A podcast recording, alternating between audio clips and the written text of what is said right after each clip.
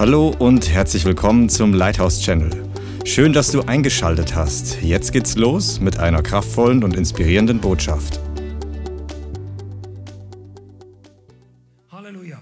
Schlag mal auf 2. Mose Kapitel 1. Exodus Kapitel 1.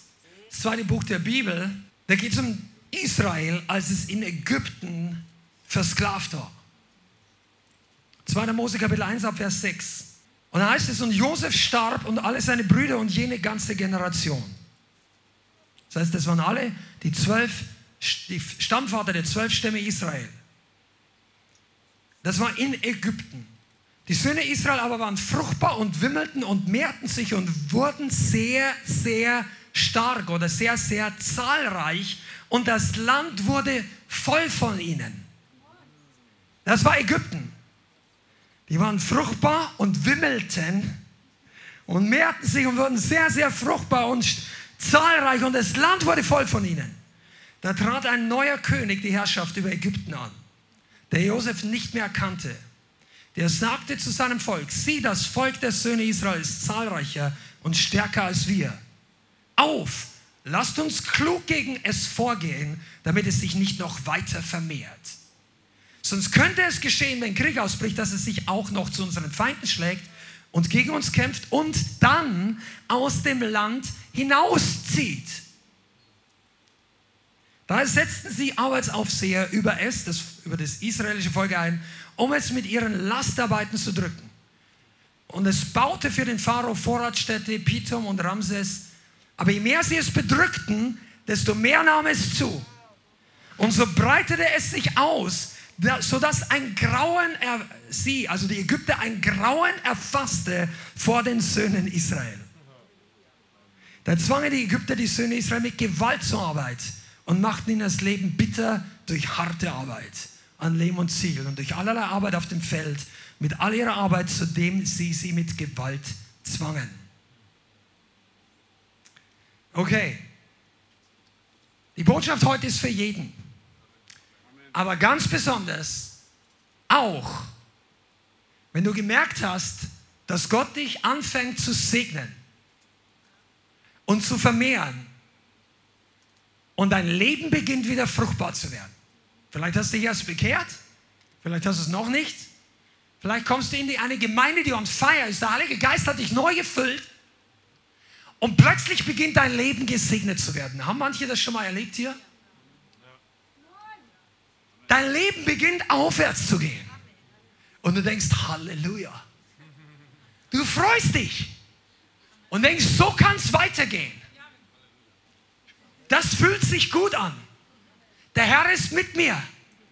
Jetzt habe ich den Schlüssel entdeckt. Ich brauche mehr vom Heiligen Geist, brauche mehr vom Wort Gottes. Ich gehe mehr in die Gemeinde. Das ist ein, fühlt sich gut an. Und dann kommt der Moment, dass dein geistliches ehemaliges Umfeld, der König Ägypten, sauer wird auf deine geistliche Entwicklung. Und plötzlich merkst du, wow,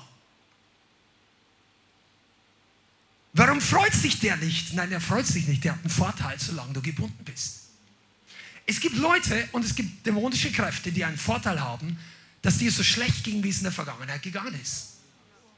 Wisst ihr, es gibt Ehen und Beziehungen, da hat ein Partner den Vorteil, dass der andere vollkommen eingeschüchtert und geknechtet ist. Und wenn die Leute freigesetzt werden, dann ist nicht immer jeder glücklich. Weil der Vorteil weg ist, dass der andere die Ketten nicht schnallt. Und das kannst du auf kleiner Beziehungsebene äh, äh, sehen. Das kannst du auf einer regionalen oder Gemeindeebene sehen und auch auf nationaler Ebene. Und wenn Gott Freiheit, Freedom kommen lässt, dann gibt es Leute, denen taugt das gar nicht. Und der, der, der größte unter ihnen ist der Feind. Und du sollst heute ein bisschen lernen, wie der Pharao Ägyptens unter deinen Füßen zugrunde geht. Wie der Teufel, der Chef der Knechtschaft dieser Welt, deine Ketten endgültig vergessen kann. Du solltest ein bisschen darüber Bescheid wissen, wie du rauskommst aus Ägypten und Ägypten raus aus dir. Wie du deine Freude nicht in Ägypten vergessen hast, als du dich bekehrt hast, sondern wie du merkst, jetzt bin ich in der Freiheit angekommen. Aber weißt du, bevor das richtig passieren kann, war die Story einfach anders. Gott hat das Drehbuch einfach anders geplant. Jeder von uns würde sich wünschen, raus aus der Knechtschaft, hinein surfen in den Himmel. Aber das Drehbuch Gottes ist einfach anders. Und deshalb gab es hier einen Pharao. Und er hat nicht gesagt, auch ich bin begeistert, betet Gott an, tschüss, ich freue mich für euch. Wer von euch hatten schon mal Schwierigkeiten, in die Gemeinde zu kommen? Na, wir haben schon einmal erlebt, dass du auf dem Weg unterwegs bist und dann, was weiß ich, geht dir dein Esel ein oder dein Drahtesel oder der Zug kommt nicht oder dein Auto fährt in die falsche Richtung, der Platten ist da, was auch immer. Will ich sagen, dass das kommt, aber ich will gar nicht erzählen, was wir schon für. Wenn du das mal erlebt hast, sollst du wissen, dass der König Ägyptens nicht begeistert ist, dass du in die Freiheit kommst. Einige von euch, ihr braucht diese Botschaft, wenn ich in euer Gesicht schaue. Ja, Amen, sagen wir Amen. Oder auch weh. Pass auf, ich, ich, ich, ich lese mal noch ein paar Verse weiter. 2. Mose 2, Kapitel 2, Vers 23 jetzt. Spring ein paar Verse nach vorne. Kapitel 2, Vers 23. Und da heißt es, und es geschah während jener vielen Tage, der starb der König von Ägypten. Und die Söhne Israels seufzten wegen ihrer Arbeit und schrien um Hilfe. Und ihr Geschrei wegen der Arbeit stieg auf zu Gott. Da hörte Gott ihr Ächzen. Da hörte Gott ihr Ächzen und Gott gedachte an seinen Bund mit Abraham, Isaac und Jakob. Und Gott sah nach den Söhnen Israel und Gott kümmerte sich um sie.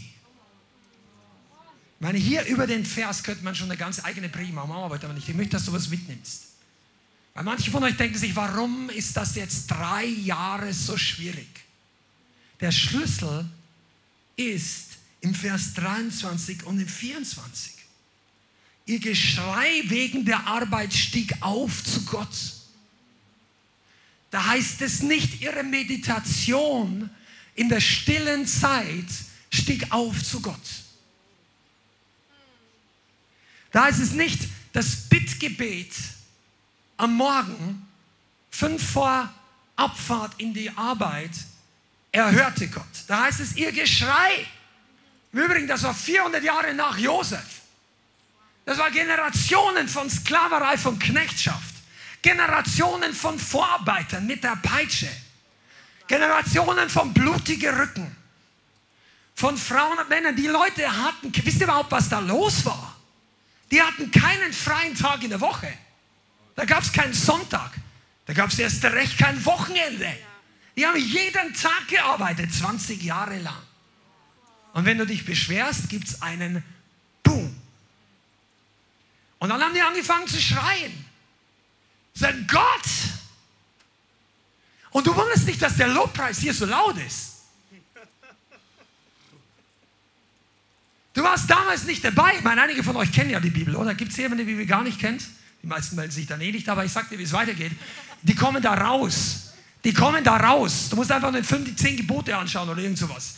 Jeder Kind kennt die Geschichte, die gehen raus durch das Meer, das Meer teilt sich, die kommen durch, dann geht das Meer zusammen, die Ägypter ertrinken und dann jubeln die. Genauso wie ihr Geschrei zu Gott vorher, weil sie geknechtet waren, war auch ihr Jubel. Und wenn du nicht freigesetzt worden bist von Jesus, dann kannst du nicht verstehen, wie jemand anderes so laut jubeln kann. Und heute kommen ein paar mehr Leute dazu, die freigesetzt werden. Komm und lass es dein Leben sein.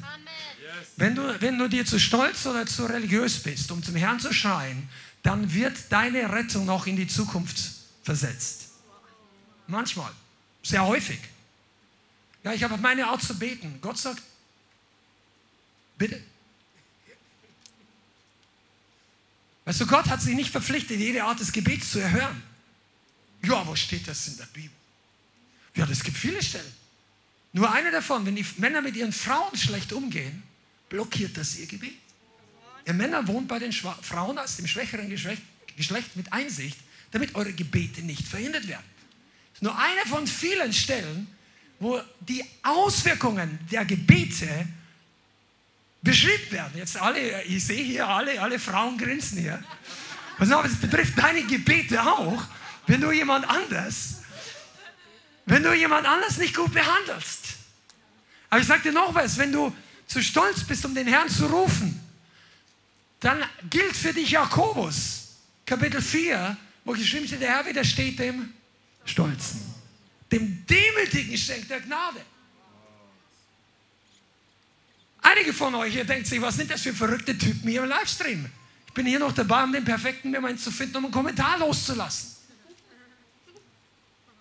Der Herr widersteht den Stolzen, weil die Demütigen wissen, wie man tanzt in der Furcht und in der Freude Gottes. David war es, der gesagt hat, dient den Herrn mit Furcht und Zittern. Tanzt vor dem Herrn, küsst den Sohn. Das ist Psalm 2. Das ist gewaltig. Die, die Furcht Gottes ist eine Sache, die ist nicht traurig. Die ist nur heilig. Wow.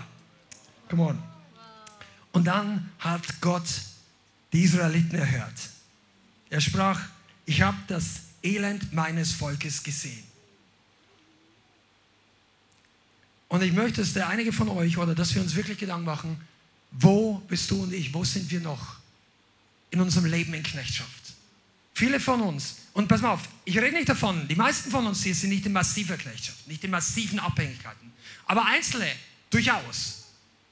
Aber auch wenn du nicht noch voll in Drogen oder in Alkohol oder in irgendwelchen Süchten oder in Pornografie oder in anderen Sachen gefangen bist, viele von uns haben noch, sind gefangen an ihre Vergangenheit, gefangen an ihre emotionalen Schäden oder Verletzungen der Vergangenheit, gefangen an ihre Ängstlichkeit, ihre Schutzbedürfnisse, die Schutzmauern, die sie sich aufgebaut haben gegenüber anderen Menschen und viele gefangen in Misstrauen, gefangen in Angst seit Corona, gefangen hier oder da. Es gibt so viele. Manche von den Bankmanagern, die Autos und Geld haben wie Heu, sitzen im Elfenbeinturm als Millionäre oder Milliardäre und sind gefangen in ihrem Reichtum oder in ihrer Einsamkeit und würden sich wünschen, dass sie wie irgendwelche armen, armen Anführungszeichen Leute einen Familiengeburtstag mit 15 Leuten feiern können, wo sich jeder mit jedem umarmen kann, aber die haben Millionen und können doch die Gemeinschaft mit Leuten, die sie gerne haben, nicht kaufen.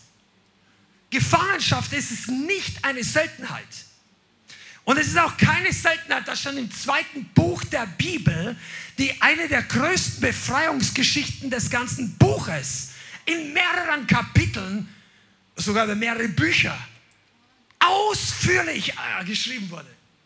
Mensch, du musst einfach mal diesen Film anschauen. Es gibt ja einige Mose und die zehn Gebote und die, wenn du da wirklich interessiert bist, Gott hat sich ein Drehbuch geschrieben, das sagt, diese diesen Sklaventreiber will ich aber wirklich demütigen.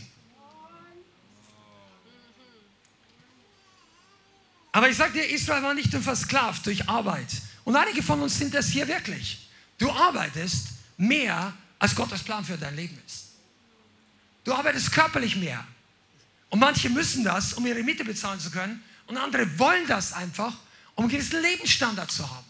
Oder andere fühlen sich nur dann erfüllt oder wichtig.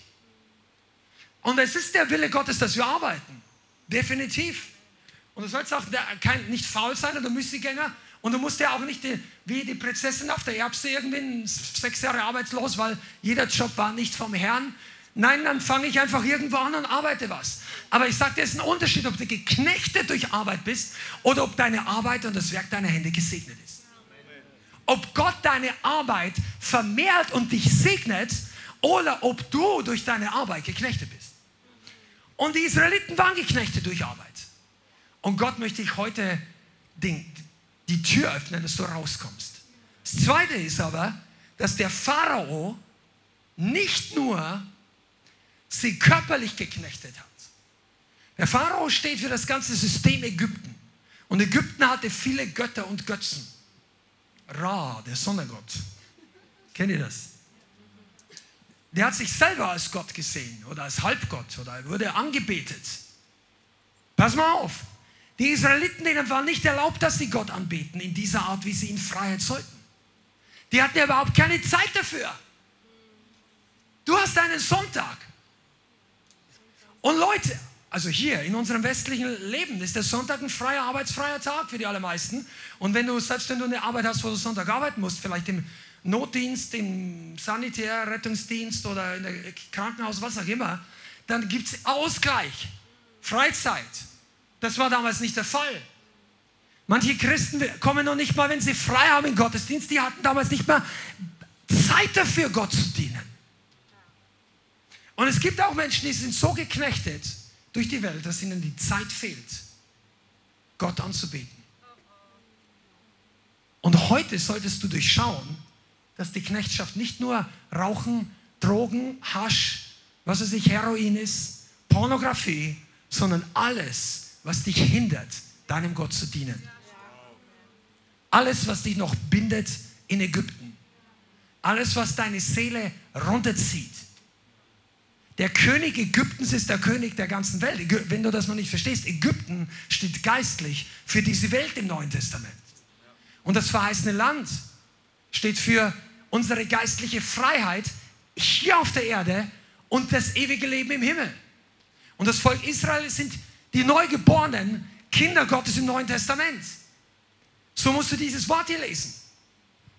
Und Gott hat dich nicht berufen, in Ägypten dahin zu vegetieren. Der hat dich nicht berufen, dass Ägypten deinen Alltag definiert und durchgeplant hat. Manche Christen haben vergessen, wie das Wort Nein langsam und laut buchstabiert wird. Come on, help me, Holy Ghost. Die können Ja sagen zu Jesus, Ja zum Segen, Ja zur Freude, Ja zum Lobpreis, Ja zur Gemeinde, Ja zum Hobby, Ja zu Beziehungen, Ja zur Gemeinschaft, Ja zur Schule, Ja zur Arbeit, Ja zu dem, Ja zu dem, zu dem am Geburtstag geschenkt und du hast zu allem möglichen Ja. Aber ich sag dir mal eins, deine Stärke zeigt sich in deinem Nein. Wann sagst du Nein? Ja, ich sage auch mal Nein. Ja, wann? Wenn ich nicht mehr mag. Wann magst du nicht mehr? Ich mag nicht mehr dienen. Ich mag nicht mehr da. Nein, wir sollen Nein sagen, wo Gott Nein sagt und Ja sagen, wo Gott Ja sagt. Amen. Gott sagt Nein zur Sünde. Oh. Ja, sagt der, tut sich leicht, der hat noch nie gesündigt. Ja, aber der war versucht wie wir, sagt die Bibel. Er kam auf die Erde und war versucht und wurde ein Mensch in allem versucht wie wir. Hat nicht einmal gesündigt. Er ist unser größtes Vorbild. Und, er ist der Be und nicht nur, dass wir ihm nacheifern aus eigener Kraft, er hat uns alles gegeben zum gottgefälligen Leben, sagt die Briefe. Wir haben bereits alles empfangen. Du musst das nicht erarbeiten, aber deine Entscheidung in deinem Mund setzt die Weiche, wo der Zug deines Lebens hinfährt. Ist dir das eigentlich bewusst? Du, meine Frau und ich, wir wohnen an einem Bahnhof. Das ist ein kleiner Bahnhof. Aber der ist 150 Meter von uns. Unsere Kinder freuen sich, weil das war hohe Mobilität mitten auf einem kleinen Dorf im Land. Aber neben uns sind drei Gleise. Zwei werden regelmäßig benutzt. Das dritte ist, glaube ich, so eine Abstrecke, keine Ahnung. Aber da gibt es Weichen, die werden mit einem langen Seil gezogen, so oldschool. Und du hörst du manchmal, und dann ist die Weiche umgestellt. Und ich sage dir mal eins, egal was der Zug, der dann kommt, wofür mehrheitlich die, die Passagiere stimmen. Ich will nach links. Der Zugführer sagt, ich will nach links. Der Zug sagt, ich will auch nach links. Wenn die Weiche nach rechts steht, geht es nach rechts. Und wenn du deine Entscheidung triffst in deinem Leben, bewusst und unbewusst, dann kannst du dir wünschen, was du willst. Wenn du die Entscheidung für links triffst, dann kannst du noch so sehr nach rechts beten. Das Einzige, was das Gebet bewirken wird, ist, dass du deine Weiche wieder umstellst. Du sagst, ja, ich möchte dienen, ich möchte dienen, ich möchte dienen. Aber du hast deine Entscheidung getroffen, dass du 80 oder 90 Prozent für dich selbst lebst. Dann führt dein Leben nach links. Für dich. Und du wirst ernten gemäß deiner Weiche. Und nicht gemäß deinem Herzen. Oh. Autsch, oh weh. Seid noch da? Du wirst nicht ernten nach deinem Herzen, ist dir das schon mal aufgefallen, sondern ernten nach deinem Samen, nach deiner Entscheidung. Du wirst dort ankommen, wo du die Weichen gestellt hast. Was mal von den Israeliten, die haben zum Herrn gerufen. Das ist mal so ein Tipp nebenbei. Kannst du aufschreiben, ich möchte mehr zum Herrn rufen. Komm mal bis in der Bibelschule. Wenn du, wenn du ein bisschen mitmachst, schreib dir auf, ich möchte im Jahr 2023 Q3 und Q4, Quartal 3 und 4, mehr zum Herrn rufen. Und die, die ihr, gibt es hier ein paar Bibelschüler? Dann schreibt ihr auf, Q4 möchte ich in einem Level sein, dass ich zum Herrn schreie. Ein bisschen Scherz, aber gibt, setze doch mal Ziele. Ziele der Veränderung. Die meisten setzen sich Ziele des Segens, Ziele des Empfangens, Ziele des Gesegneten. Ist ja nichts verkehrt, mach das. Setze doch mal Ziele. In einem halben Jahr möchte ich meinen Charakter so weit verändert sein, dass das, das, das für mich kein Problem mehr ist. Ha. Das haben wir durch hier. Der Herr Feind hat die Beziehung zu Gott unterdrückt. Und sie waren von den Göttern Ägyptens und ihrer Zauberei unterdrückt. Kommen wir zum wichtigen Thema. Einige von euch, die euch neu seid hier, ihr habt, ihr habt euch ein bisschen gewundert im Lobpreis. Warum müssen wir mit der E-Gitarre und dem Ding da hinten in der Ecke so heftig reinhauen bei diesem Lion of Judah? Warum muss das die ganze. Sagt, ich würde gerne mal einen Wohlklang mal hören. Der Wohlklang kam ja auch noch, ein bisschen nachher und auch zum Teil vorher. Aber sagen wir, wir haben, das ist ein prophetisches Lied, das ist über eineinhalb Jahre herkam, das war einfach spontan entstanden. Und einige von uns, inklusive ich selber, haben gemerkt, wie viel Power in manchen Phrasen oder Text dieses Liedes steckt. Und eine von den Textzeilen heißt, Witchcraft is broken. Zauberei ist gebrochen im Namen Jesus. Und ich habe vor zwei, drei Wochen oder irgendwann mal über das Thema Zauberei, moderne Zauberei gepredigt, dass diese Welt, und einige von euch wissen das nicht, es sind auch heute Leute, die sonst nicht so oft da sind, einige von euch wisst nicht, wie die Entwicklung von Okkultismus, Satanismus, Luziferanismus und all diese Bereiche in den letzten drei bis fünf Jahren in der ganzen Welt geht. Das ist exponentiell zugenommen. Es gibt Voodoo-Sets zu kaufen. Die Leute, die sich heutzutage das kaufen. Früher musstest du komischer Mensch gewesen, in Anführungszeichen. Ja? Also nicht irgendwo, fern von der Mitte der Gesellschaft, meine ich. Nicht, dass wir diese Leute nicht lieben. Es gibt ganz nette Leute, die Satanisten sind. Die solltest du auch mögen. Also ich meine, lieben mit der Liebe Christi. Du sollst nicht mögen, was sie tun, offensichtlich. Aber du solltest Liebe, Barmherzigkeit Gottes haben. Das ist der große Fehler, dass die Christen oftmals unterschätzen, wie viel Dunkelheit es gibt. Und wenn wir irgendwann blind wie Maul rumlaufen, pang, treffen wir irgendeinen, dann, dann ziehen wir uns zurück, anstelle dass wir stark sind, die Welt unterscheiden können, innerlich vorbereitet auf den Dunkel der Welt. Und wenn du einen triffst, dann gibst du ein Zeugnis. Dann bist du Licht, mehr als die Finsternis. Aber das, die Gemeinden sind nicht dazu da, uns zu verstecken vor dem untergehenden Welt oder kommenden Weltuntergang. Der, der, der, der Livestream wurde auch nicht geplant von uns, damit er in die letzte Lücke des, der Bundesrepublik kommt und den, den Christen findet, der sich, wie, wie heißt der von Obelix und Asterix, der, der Angst hat, dass ein Himmel auf den Kopf fällt, da sitzt und sagt, ich, Heiliger Geist, ich bereite mich hier zu, bis du mich entrückst. Ja, das ist gut, sitz zu Hause, aber dein Schild Gottes gehört nicht auf deinen Kopf, sondern es gehört nach vorne. Das Schild des Glaubens gehört dem Feind gegenüber. Oben hast du den Helm des Heils. Nach, von oben ist der Himmel offen. Der Feind ist nicht über uns, er ist unter uns. Come on, Jesus. Der Feind ist unter deinen Füßen. Ja. Und die Götter Ägyptens, ihre Zauberei. Einige von uns müssen lernen, was das bedeutet. Du denkst ja, mit Zauberei habe ich kein Problem, aber ich bin einfach immer so müde. Bin einfach ausgelaugt. Bin einfach fertig. Ich habe einfach keine Lust. Ich will von dem anderen nichts hören. Aber viele von euch merken gar nicht, dass es sein kann, und es nimmt prozentual sogar zu, dass die Symptome von geistlicher und echter, also es gibt Zauberei, die die Auswirkung von Zauberei hatte. Da möchte ich dich jetzt auf diese Predigt verweisen. Das können wir heute nicht alles wiederholen. Äh, es gibt okkulte Zauberei und es gibt Leute, die fluchen anderen Menschen und fluchen andere Christen. Wisst ihr, es gibt Leute, die verfluchen Arbeitskollegen, damit sie befördert werden und nicht der. Das ist kein Scherz. Es gibt, wir haben mit Leuten gesprochen, ich, ich dachte früher auch nicht, ich dachte, das gibt es im Film. Aber als Gemeinde oder als Leiter kriegst du mit Leuten zu tun, die wollen Hilfe. Und so, ja, der, ich weiß nicht, ihr findet jetzt was, damit ich jetzt keine privaten Sachen erzähle, aber so ungefähr der Ex von meinem Bruder oder der Ex von, meiner Schwester, der frühere Mann, der hat eine, eine Zauberin organisiert, dass er jetzt ihren neuen Partner verflucht und die haben, sind beide nicht gläubig, haben ihrem Leben alles Mögliche an Probleme. Das ist heute in Europa, nicht irgendwie in Asien oder in Afrika. Das nimmt zu und das Ding kostet Geld. Wir waren ja auch schon bei der Esoterikmesse. Oh, ja, weil da gehört Licht hinein. Wir haben vor ein paar Jahren da Stühle aufgestellt, das war ein anderer Dienst, da war ein Teil davon. Wie war das? Wie hieß das? Kostenlos Heilung und Wunderstuhl und irgendwie kostenlosen Wunder abholen. Und irgendwie so eine äh, Segen Gottes und so. Und da das kostenlos war, alles andere in der Esoterikmesse hat viel Geld gekostet, kamen die einfach her und setzten die sich hin. Soll ich dir mal was sagen, wie die sich hingesetzt haben? Die Leute, das waren alles die, die in der Esoterikmesse rumgelaufen sind. Die haben sich hingesetzt, die haben zu dem Zeitpunkt noch nicht, die hatten keine christliche Sozialisierung unter Charismatikern. Manche von diesen setzen sich hin und machen so. Und dann denken hey, bin ich in der Gemeinde? Nein, die haben, die haben gelernt, wie man geistlich empfängt. Aber die haben aus der falschen Quelle gezapft. Die ganze Zeit.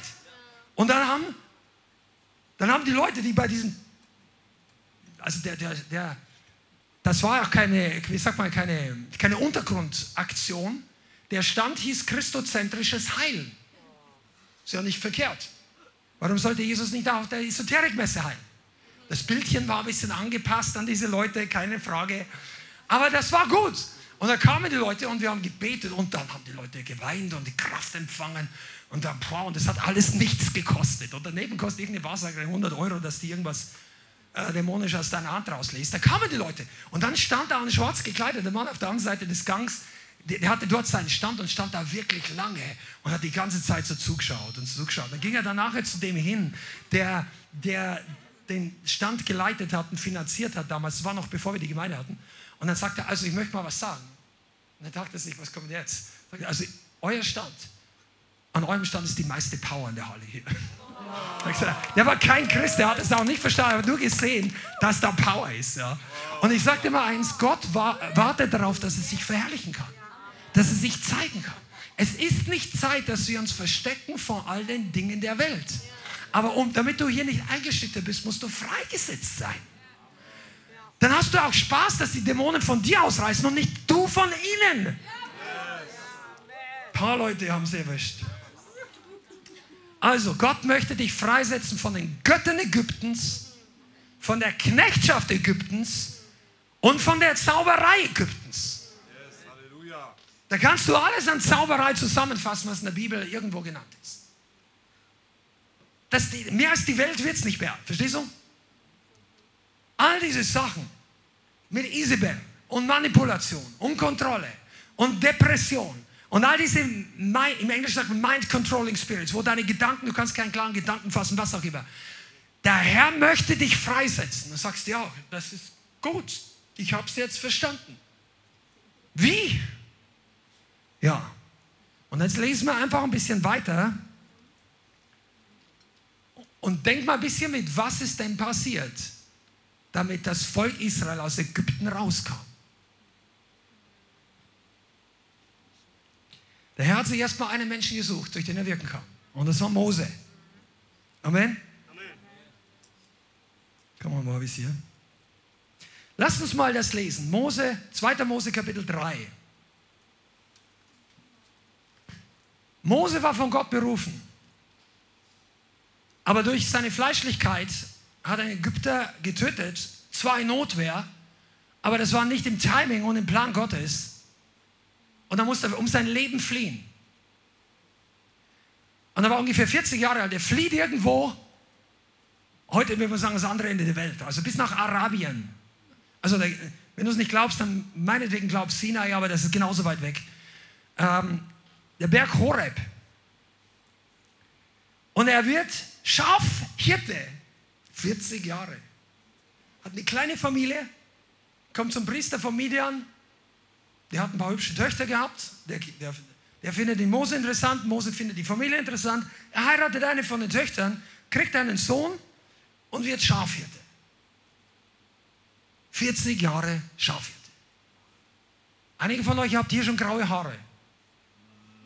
Ich, ich gehöre zum gleichen Club, ja? und du denkst vielleicht, die Mehrheit, die, das meiste von deinem Leben ist jetzt um, dann bist du heute im richtigen Predigt. Dann ging er wieder mal mit seinen Schafen und hat die Schafe weiter getrieben als zuvor in die Wüste. 2. Mose Kapitel 3, Vers 1. Mose weiterte die Herde Idros, seines Schwiegervaters, des Priesters von Midian. Und er trieb die Herde über die Wüste hinaus und kam an den Berg Gottes, den Horeb.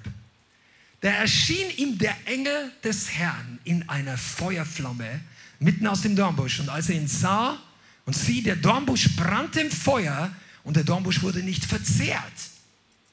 Und Mose sagte sich, ich will hinzutreten und dieses große Gesicht oder diese große Vision sehen, warum der Dornbusch nicht verbrennt.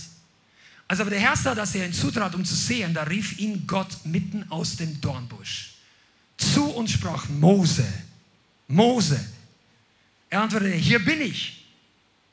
Und er sprach, tritt nicht näher heran, zieh deine Sandalen von deinen Füßen. Denn die Stätte, auf dem du stehst, ist heiliger Boden. Dann sprach er, ich bin der Gott deines Vaters, der Gott Abrahams, der Gott Isaaks und der Gott Jakobs. Da verhüllte Mose sein Gesicht, denn er fürchtete sich, Gott anzuschauen. Der Herr aber sprach, gesehen habe ich das Elend meines Volkes in Ägypten. Und sein Geschrei wegen seiner Antreiber habe ich gehört. Ja, ich kenne seine Schmerzen. Und ich bin herabgekommen, um es aus der Gewalt der Ägypter zu erretten. Und es aus diesem Land hinaufzuführen in ein gutes und geräumiges Land, in ein Land, das von Milch und Honig überfließt. An den Ort der Kanaaniter, Hethiter, Amoriter, Perisiter, Heviter und Jebusiter. Und nun siehe das Geschrei der Söhne Israels vor mich gekommen und ich habe auch die Bedrängnis gesehen, mit der die Ägypter sie quälen Vers 10. Nun aber gehe ich hin, denn ich will dich zum Pharao senden, damit mein Volk, die Söhne Israel, damit du mein Volk, die Söhne Israels herausführst. Und jeder, der es glaubt, sagt Amen. Amen. Und so startet Mose nach 80 Jahren. Und du denkst, du bist 33 und hast dein Leben verpasst. Traut sich keiner lachen jetzt, traut sich keiner was sagen, weil entweder du bist jünger oder du bist älter. Pass mal auf. Drei Jahre deines Lebens reichen aus, um 300 Jahre in der Kirchengeschichte auf den Kopf zu stellen. Wenn Gott es will, wenn Gott es will. Die Zeit ist in Gottes Hand. Aber die Entscheidungen sind in unserer Hand. Und Gott hat nicht, ist der, hast du, hier, hier könnte man eine ganze Bibelschule nur über diesen Kapitel machen. Die Lektionen, die werden wir ja nicht machen, aber die Lektionen, die drin sind in der Begegnung, die Mose mit Gott am Dornenbusch hat.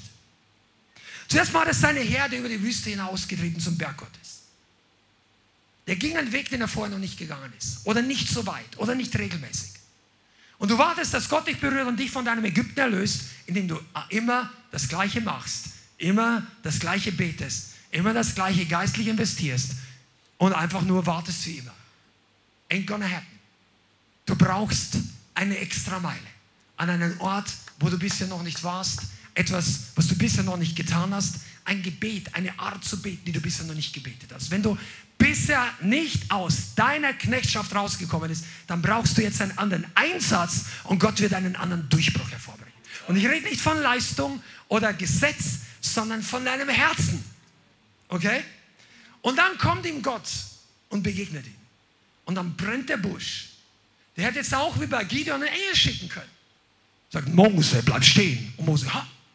So wie bei Paulus. Oder besser gesagt, Saulus. Das war überhaupt nicht wie bei Saulus. Saulus fährt in seiner, boah, verfolgt Christ und plötzlich kommt eine Stimme, er fällt zu Boden, es kommt ein Licht und der Heilige Geist bremst ihn her, wie so ein Stopp-Polizist äh, auf der Straße und sagt, bumm, und der 40 Tonner bremst runter. Aber bei Mose war es ganz anders. Da brennt ein Busch. Da brennt ein Busch. Es war übrigens nicht so ungewöhnlich in der Wüste, dass ein Busch brennt. Weil ich meine, da ist alles trocken. Aber der Busch ist nicht verbrannt. Und dann sagt Mose, hey,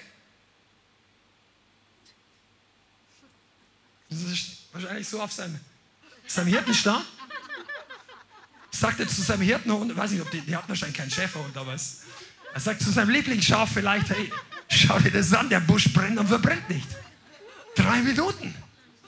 Das Ding wird nicht kleiner. Und, mit, und plötzlich merkt er, da ist was Geistliches. Und dann geht er in die Nähe. Und aus jedem Nebensatz ist hier, eine, ist hier ein Edelstein drin. Pass mal auf. Mose sagte sich, ich will hinzutreten, diese große Vision sehen, warum der Dornbusch nicht verbrennt. Als aber der Herr sah, dass Mose hinzutrat, fange an zu reden. Einige von euch beten seit drei Jahren, dass Gott zu euch redet. Ja, aber bist du schon mal hinzugetreten? Bist du schon mal näher gekommen? Weißt du überhaupt, wo das Feuer brennt? Oder hast du so viel, heutzutage ist es nicht das Problem, dass irgendwo nichts brennt, sondern dass alles Mögliche unsere Aufmerksamkeit wegnimmt. Medien, Fernsehen, Arbeit, dies, du bist voll geballert mit Informationen. Ah, wie sagt man, Attention. Die Werbung zahlt Milliarden pro Jahr, damit du und ich und nur ihnen unser Bestes geben. Oder was auch immer. Aber weißt du, wenn du nicht hinzutrittst, wirst du Gott nicht richtig hören. Einige von euch, ihr seid heute weit hierher gefahren. Stell sicher, dass du die letzten 15 Meter gehst, um heute berührt zu werden.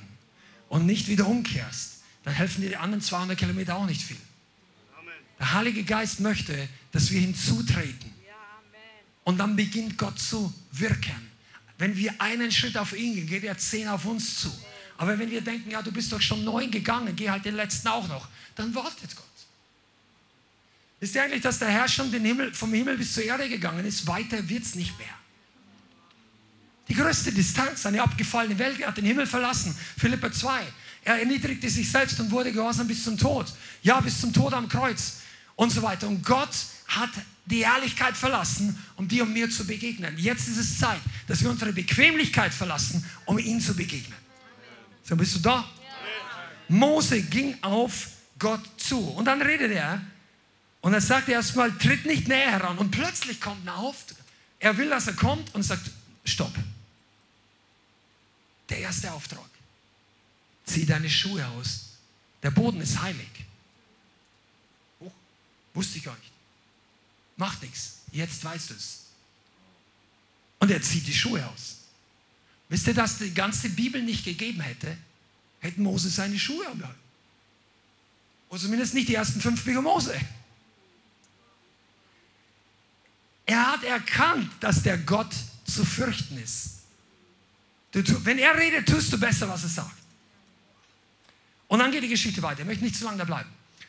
Gott beruft Mose und er gibt ihm einen menschlich gesehen irrsinnigen Auftrag. Menschlich gesehen. Allein zum größten Diktator und Tyrannen der damaligen Welt zu gehen, ohne Armee, ohne Waffen, ohne Verstärkung, und zu ihm zu sagen, lass deine beste, größte wirtschaftliche Arbeitskraft gehen. Ein Gott, den du nicht kennst, hat mir gesagt, sie sollen gehen. Die Reaktion konnte sich Mose und der Rest der Welt auch ausdenken, wie das ausgeht. Oder? Da stellt sich doch die, ihr, ihr schaut jetzt alle so heilig, weil ihr alle die Bibel kennt, wie es ausgeht. Aber manchmal ist den Prediger wirklich ein bisschen schwierig, die Zuhörer in die Position zurückzuführen, wenn du die, das Ende der Bibel nicht kennen würdest. Stell, versetz dich mal in die Schuhe Mose, die du gerade ausgezogen hast. Und sag, ein Gott spricht zu mir nach acht, ich bin 80 Jahre. Gott sagte, wir gehen zu Fuß nach Ägypten. Die meisten werden noch nicht mal 10 Kilometer in der Hitze laufen. Also da unten ist es heiß. Wenn du da jemals, wenn du da noch nicht warst, dann geh mal nur nach Arad in Israel und noch ein bisschen Süden. Ohne Klimaanlage denkst du, stirbst sowieso. Aber der, das war damals denen ihr Fußweg. Krass. Und dann geht er zurück nach Ägypten. Und zuerst musste man das Volk Gottes überzeugen. Und Gott stattet ihn aus mit Zeichen und Wundern. Aber Mose musste Pharao konfrontieren. Da, da möchte ich jetzt ein bisschen dran bleiben. Einige von euch wünscht euch, dass irgendein Pastor oder Prediger oder Evangelist eure Probleme wegbetet. Das wird nicht immer klappen. Egal wie gesalbt der Diener Gottes ist. Weißt du warum? Weil der Pharao konfrontiert werden muss. Es ist eine Sache, Heilung von Jesus zu empfangen. Es ist eine andere Sache, eine Kette, die auf deinem Leben liegt, in der Autorität, die Gott dir als Christ gibt, zu konfrontieren.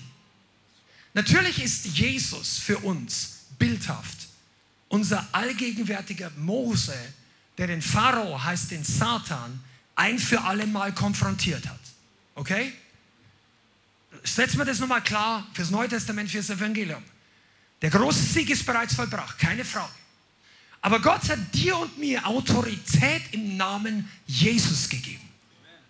Er hat uns zu Männern und Frauen gemacht, denen er nicht nur die Sohnschaft gegeben hat, komm mal, seid ihr da, sondern auch die Herrschaft.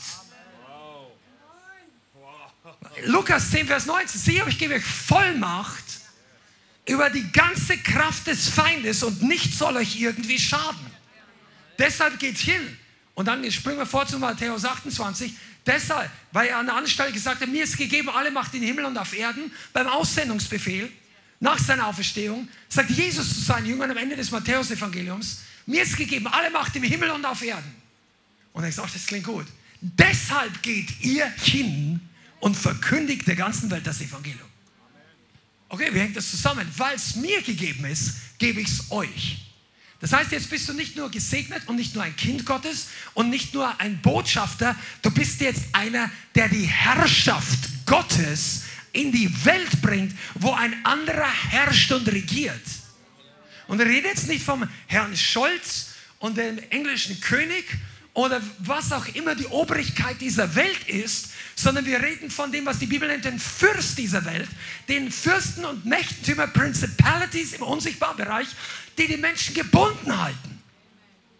Denn wenn die, wenn die geistliche Macht nicht konfrontiert wird, die die Leute gebunden hält, dann werden die Leute nicht frei werden. Jetzt ist das Werkzeug der Konfrontation Nummer eins natürlich das Evangelium. Aber trotzdem gibt es für uns Christen einen Punkt und einen Plan, wo wir hingehen, weil Jesus in uns wohnt und Jesus geht mit dir hin und du öffnest deinen Mund und du sagst zunächst mal dem Pharao in deinem eigenen Leben, Pharao, lass das Volk Gottes ziehen und einer von ihnen steht jetzt vor dir. So spricht der Herr. Oh, ich predige heute zu den falschen Leuten. Okay. Pass mal auf, Gott möchte dich ausstatten mit Kühnheit, dass du vom Berg Gottes, oh, come on, von der Gemeinde, von dem gesalbten Gemeindegottesdienst runterkommst wieder auf dein irdisches Leben, musst ja nicht runterkommen, aber deine Füße berühren irgendwann mal wieder den Dreck dieser Welt. Du fährst durch die U-Bahn, du siehst dann die ganzen Leute, die heute in Frankfurt unterwegs sind, ihr wisst, was ich meine, und dann, was auch immer dir über den Weg läuft, und dann bist du vielleicht angefochten oder hast Angst oder bist herausgefordert, du kämpfst deine Kämpfe und irgendwann begegnest du dieser Macht, die für dich noch immer die Knechtschaft repräsentiert. Oder die Menschenfurcht. Oder die Angst oder die Not oder deine, die ich muss arbeiten von A bis Z. Oder die Angst, dass du keinen Partner mehr finden wirst. Oder die Angst, dass du die Schuld niemals abbezahlst, weil die fünf- oder sechsstellig sind oder was auch immer. Wo immer deine Knechtschaft ist. Und dann möchte dich Gott heute lernen. Komm on, ich bin jetzt hier der Heilige Geist möchte dich heute lehren, dass du zu deinem eigenen Chef der Knechtschaft sagst, lass das Volk Gottes ziehen. So spricht der Herr. Und dann sagt, ja, einige von euch müssen es lernen, dass du nicht mehr der Opfer, das Opfer deiner Unterdrücker bist. Sagst ja, das habe ich verstanden. Ja, aber der Rest deines Körpers offensichtlich noch nicht. Hat deine Zunge auch verstanden, nicht nur dein Kopf? Danke. Come on. Das Volk Gottes hat eine Sprache des Glaubens und eine Zunge, die das zweischneidige Schwert Gottes hervorbringen soll. Weil wenn Jesus wieder auf die Erde kommt, dann macht er nicht mit der Kelle rum. Der benutzt auch kein G3 oder keine M16. Der benutzt nicht menschliche Waffen. Aus seinem Mund geht ein scharfes Schwert hervor. Und mit ihm wird er schlagen die Nationen. Zu diesem Zeitpunkt ist leider die Zeit der Gnade für die anderen abgelaufen. Die hätten lang genug Zeit gehabt. Und irgendwann kommt das Gericht und es ist das Wort. Das Wort Gottes richtet die Werke der Finsternis. Das Wort Gottes richtet die Knechtschaft dieser Welt.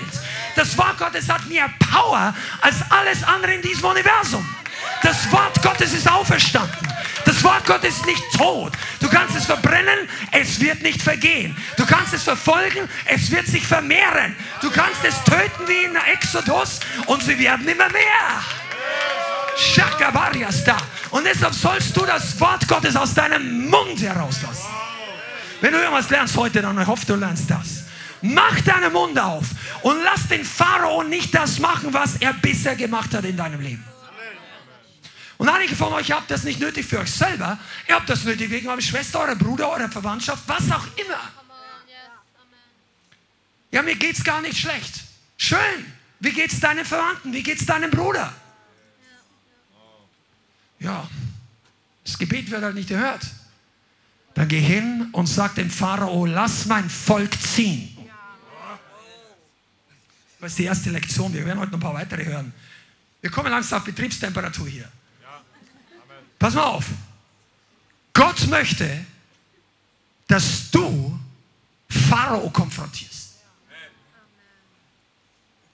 Und wenn du, dich, wenn du zweifelst, gibt er dir ein paar Helfer. Mose, ich kann nicht reden, er hat Ausreden. Mose war zu dem Zeitpunkt noch relativ gut in Ausreden finden. Das war später seltener. Gott hat ihn auch verändert. Komm an, werde vom Ausreden-Weltmeister zum Konfrontationsspezialisten. Baba. Oh. Man kann das lernen. Frag Mose.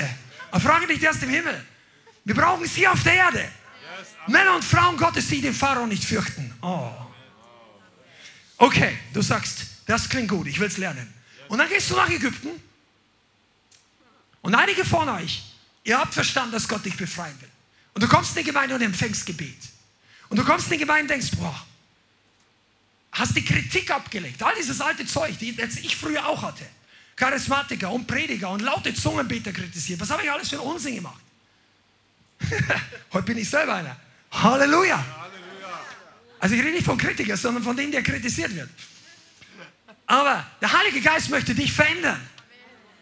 Einige von euch, ihr seid noch der Teufel hofft, dass ihr lange genug nicht wirklich entdeckt, wie scharf die Waffe in deiner Hand ist. In deinem Mund. Die Bibel in deiner Hand ist zweischneidig gemerkt in deinem Mund. Der denkt sich, lass sie noch ein bisschen schlafen. Bis, manche von euch, ja, ist die Strategie des Feindes, greif ihn nicht so hart an, sonst wacht er auf. Aber das ist eine andere Predigt heute. Ich muss jetzt nicht, muss beim Thema bleiben hier.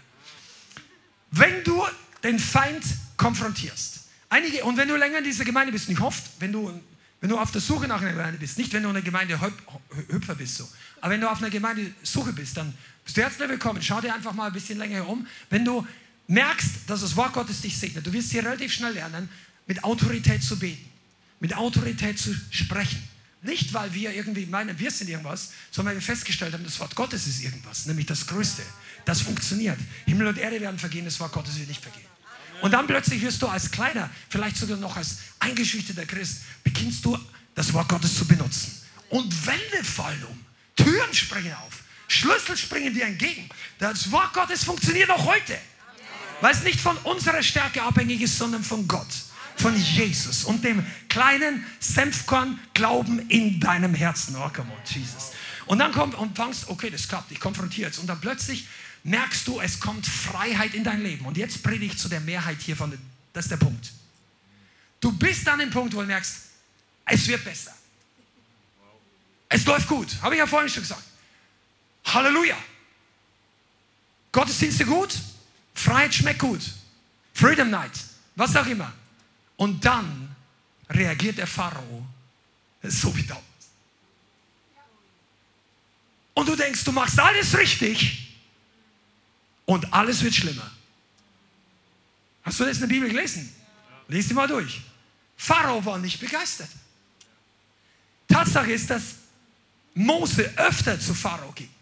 Und beim ersten Mal denkt er sich, wer bist du eigentlich? Wo?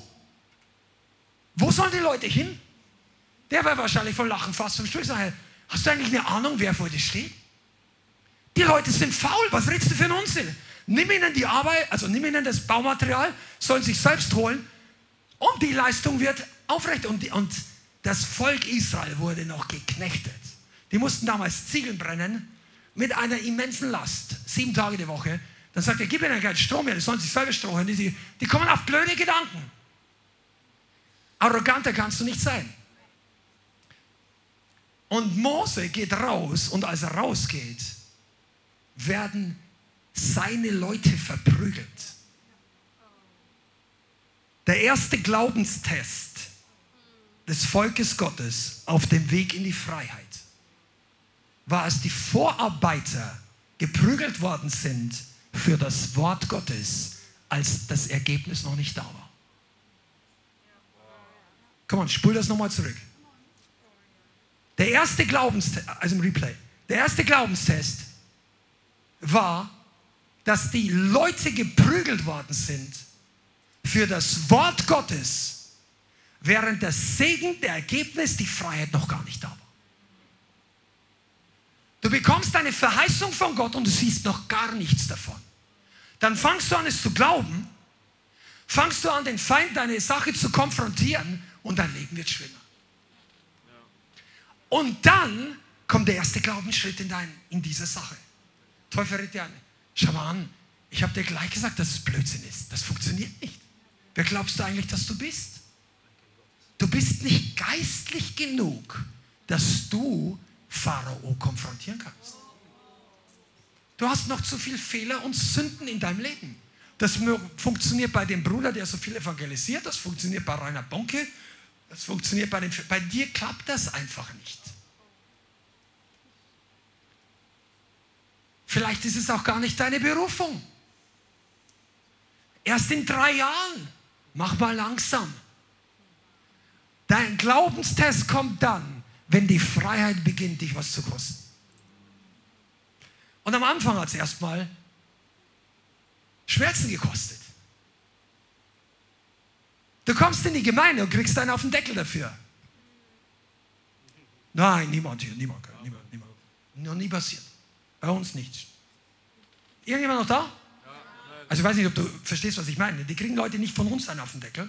Die kriegen eine, aber geistlich kommen Leute in die Gemeinde, vier, fünf, sechs Wochen, zwei Monate, drei Monate, fühlen sich total wohl, finden das total gut, fühlen sich besser, gesegnet, alles da und plötzlich, boom, an irgendeinem Bereich des, anderen Bereich des Lebens bricht Warfare auf als ob jemand in so ein Nissennest gestochen hat.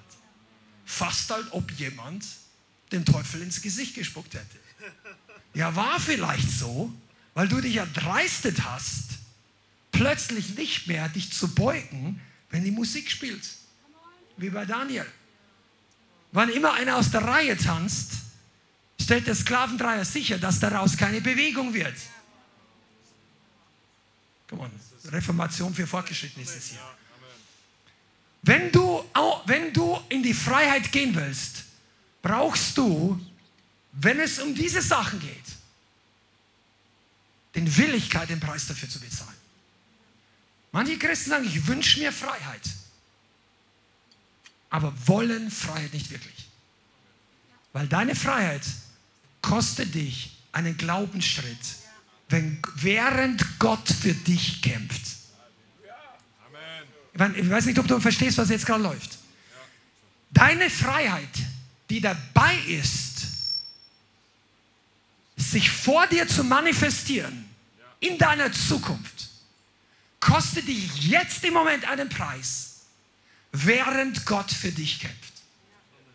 Und der Preis ist, dass du willig bist, den Pharao zu konfrontieren und dich nicht sagen, okay, Pharao war ein Missverständnis, ich habe den gar nicht geschickt, du entschuldige, dass der Mittagsschlaf gestört habe. Der Mose gehört nicht zu uns, wo ist die Arbeit?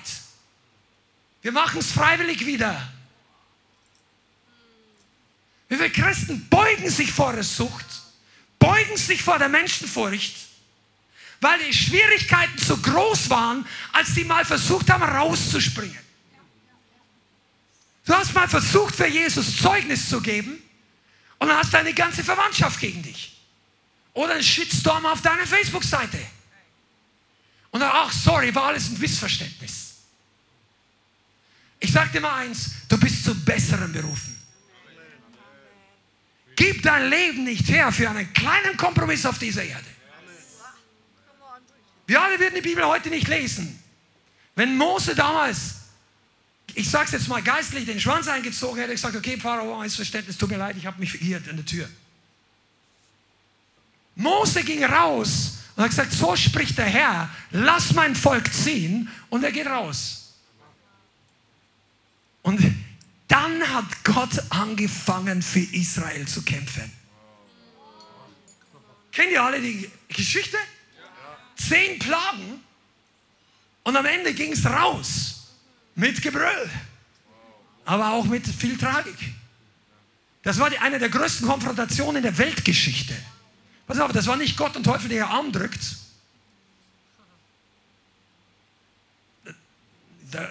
Gott und Teufel, pass auf, das ist Grundlagen. Gott und Teufel sind nicht auf der gleichen Ebene. Die sitzen nicht am gleichen Tisch.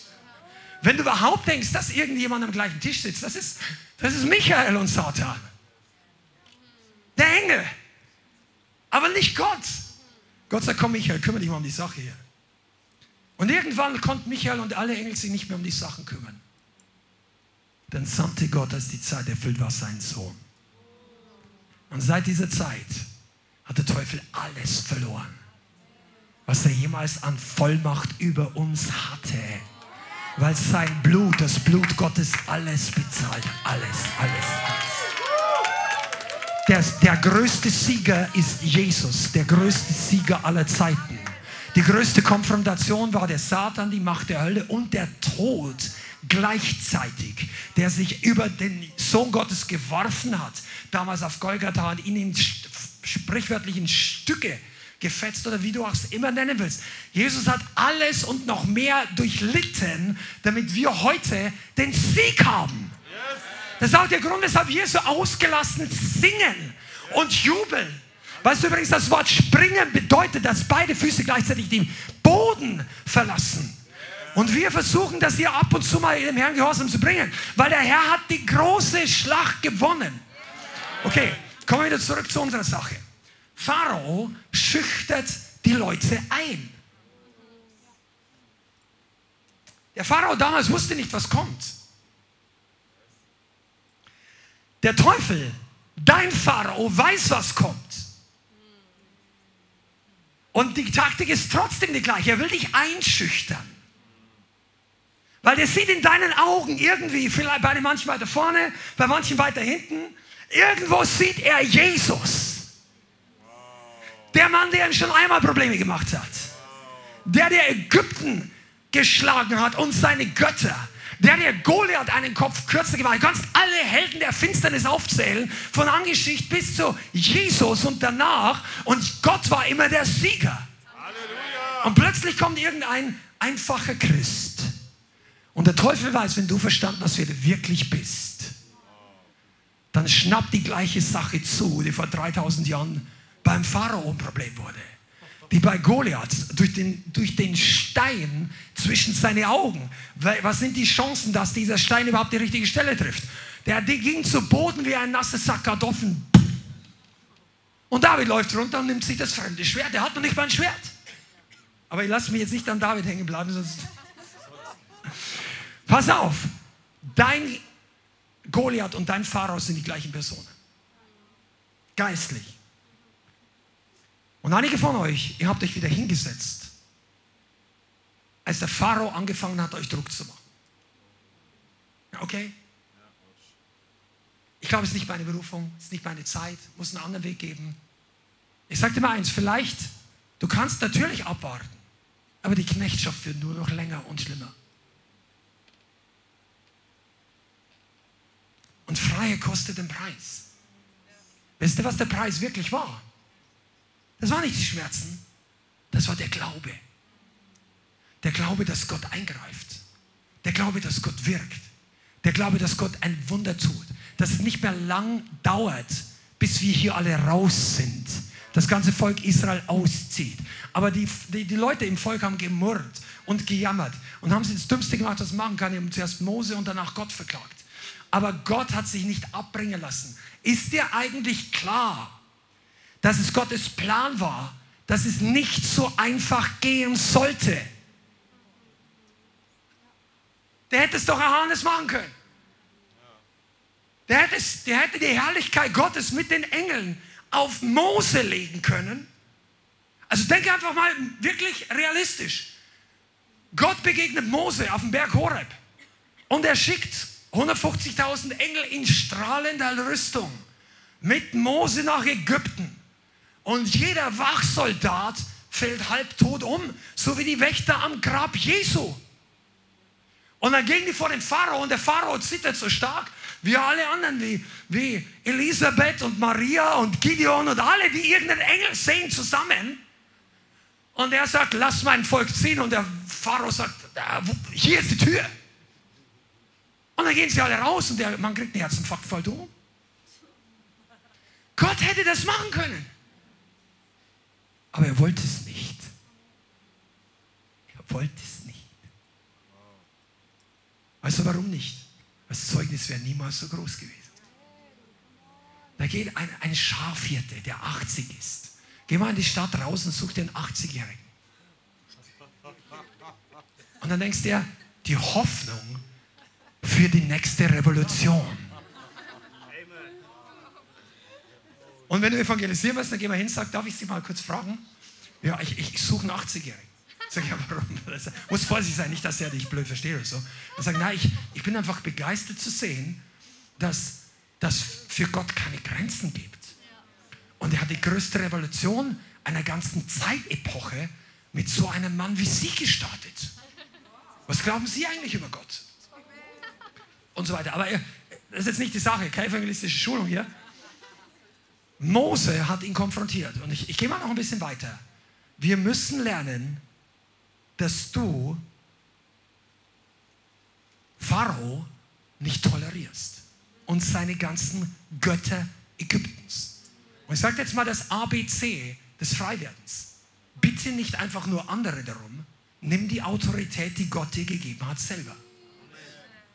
Nütze das, was Gott dir gegeben hat, öffne deinen Mund und sag nicht nur Halleluja, der Kampf ist die Sache des Herrn, das kannst du sagen, das ist gut, sondern benutzt das Wort Gottes und sagt in Jesu Namen, diese Mauer, diese Knechtschaft ist jetzt gebrochen, das fällt jetzt ein und wenn du willst, das ist nichts verkehrt, aber es ist sehr bildhaft, Lass das Volk Gottes ziehen. Ich gehe hier. Ich beuge mich nicht mehr der Sucht. Ich beuge mich nicht mehr der Pornografie. Ich breche die Ketten dieser Sucht über meinem Leben in Jesu Namen. Nicht im Namen Yahweh, nicht im Namen einer Gemeinde, nicht im Namen des Leithauses oder irgendeiner Kirche, wie auch immer sie heißen mag, im Namen Jesus. Das ist wichtig. Und dann wirst du merken, was passiert. Erstens mal wird sich Autorität manifestieren. Zweitens, oft kann es sein, dass sich ein Kampf manifestiert. Und dann bitte, um deinetwillen, leg nicht den Rückwärtsgang ein. Und sag, ah, das wird mir alles zu viel. Nein, du bist dabei, deinen Durchbruch zu sehen. Das ist jetzt Kapitel 1 deiner Siegesgeschichte. Geh nicht nach Hause und denk, ah, das wird alles nichts, das ist jetzt schief gegangen, ich fühle mich schlecht. Du fragst nicht deine Gefühle, ob Gott recht hat. Das ist Glaubensschule hier.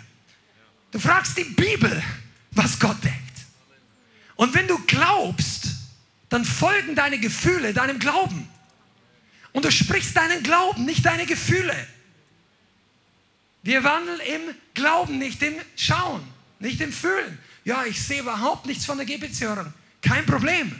Die Verheißung war nicht, du sollst das sprechen, was du siehst, sondern du sollst ihm sagen, lass mein Volk ziehen. Und die Konfrontation wurde schärfer. Und dann hat Gott angefangen zu wirken.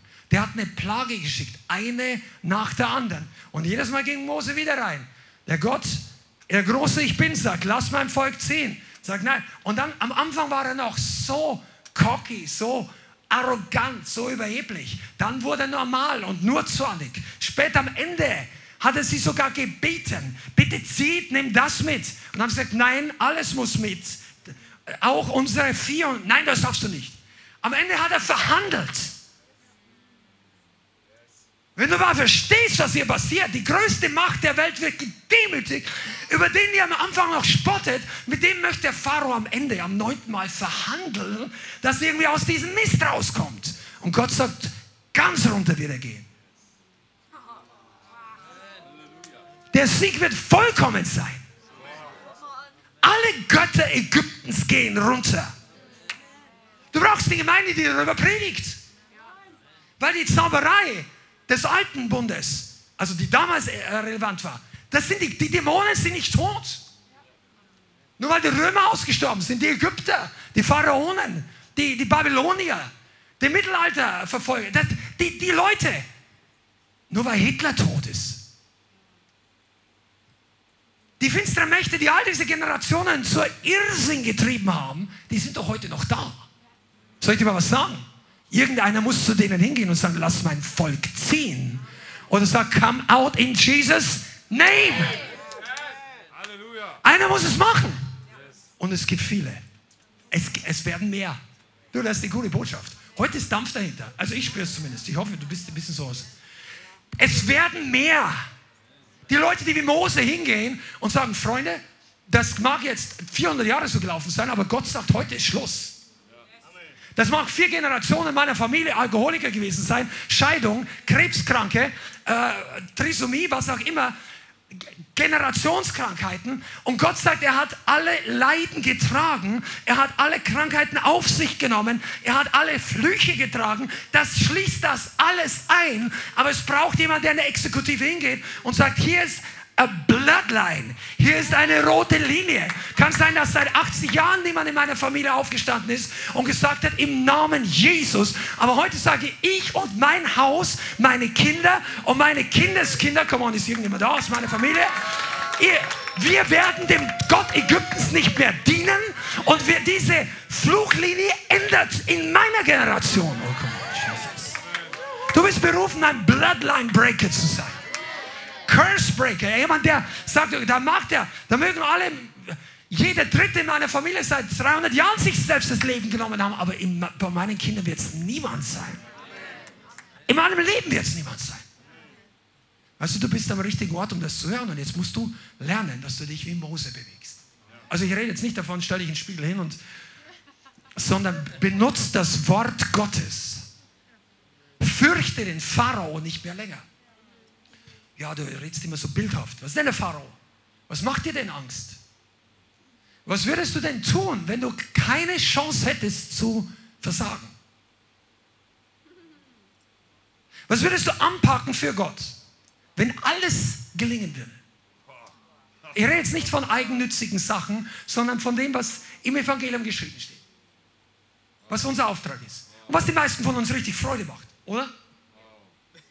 Was würdest du anpacken, Okay, der Unterschied zwischen dem und deiner jetzigen Realität ist der Gott Ägyptens.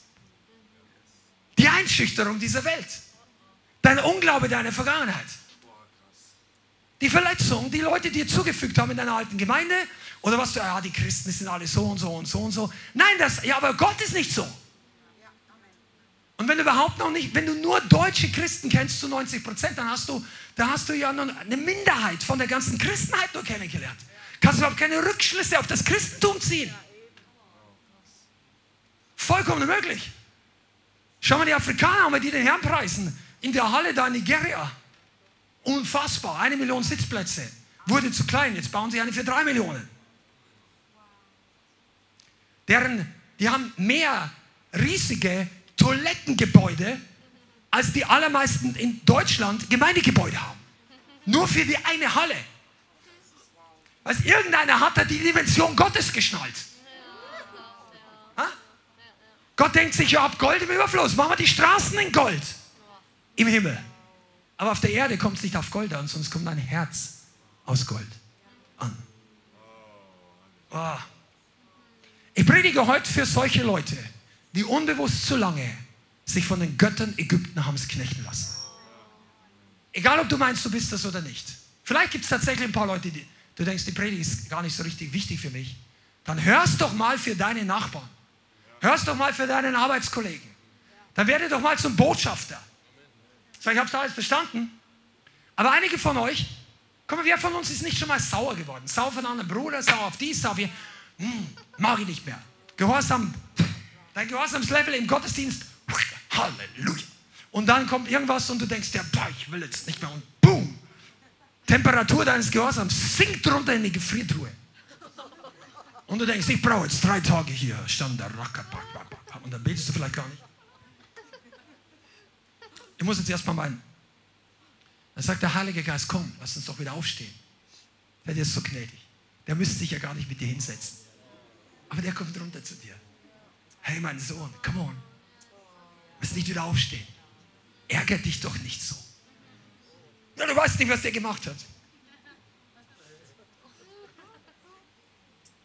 Gott sagt, ich weiß, mich haben sie noch schlimmer behandelt. Es gibt nichts, was Gott nicht weiß und wo er nicht schon drin gesteckt ist. Also wo immer du und wo tief unten du jemals warst, Jesus auf der Erde war schon tiefer. Jesus kann dir immer von unten helfen. Der kommt nicht von oben herab. Komm, das reicht, damit du nachdenkst heute. Jesus trägt dich immer von unten, weil er war schon tiefer unten wie du und ich. Und er trägt uns hoch. Aber der stellt uns nicht nur wieder her, der gibt uns nicht nur wieder den Ring an den Finger, wie der Vater dem verlorenen Sohn. Der gibt uns nicht nur ein Gewand, ein Lobpreisgewand statt eines verzagten oder Trauergeistes. Der gibt uns nicht nur alles, was wir brauchen, der gibt dir jetzt auch noch Vollmacht. Weißt du, was das heißt? Du hast einen Stab in der Hand. Und dann denke ich, ja, ich habe kein Problem mit dem Gott Ägyptens. Weißt du, warum manche von euch einfach keine Probleme haben? Weil ihr einfach nicht konfrontiert. Ihr seid, ihr, ihr geht einfach immer vorbei. Wenn der eine sagt, na, das ist nicht richtig, sagt, das ist nicht mein Thema. Die reden in deiner Arbeit über alle möglichen unreinen Dreck und so und du gehst einfach außen rum. Sagst, okay, und, äh, muss nicht immer verkehrt sein. Ja. Aber wenn das ein Lebensstil ist, niemand konfrontieren, der erzählt dir das, der sagt, ja, du weißt du was, ich war gestern im neuen Puff. Erzählt dir vielleicht irgendeiner auf dem Arbeitsleben und du sagst einfach, mh, hm, sagst gar nichts. Das ist nicht gut. Jetzt habe ich es ein bisschen übertrieben, die meisten erzählen sowas nicht. Obwohl ich in meiner Schulzeit es manchmal gar nicht glauben. Welche, wie weit das schon vorgedrungen ist. Ja? Aber wir verurteilen ja niemand. Aber mach doch mal deinen Mund auf. Lass das Licht mal raus. Du musst ja nicht anklagen, was die Leute sündigen. Sag mal, weißt du eigentlich, dass es was Besseres gibt? Lass mir jetzt sagen, was ich am Wochenende gemacht habe. Ja, da fehlt mir noch die Kühnheit. Ja, aber dann fang klein an. Seh ein paar Samen. Und plötzlich merkst du, dass die Vollmacht Gottes über dich kommt. Gott möchte dich freisetzen. Okay. Das haben wir schon durch.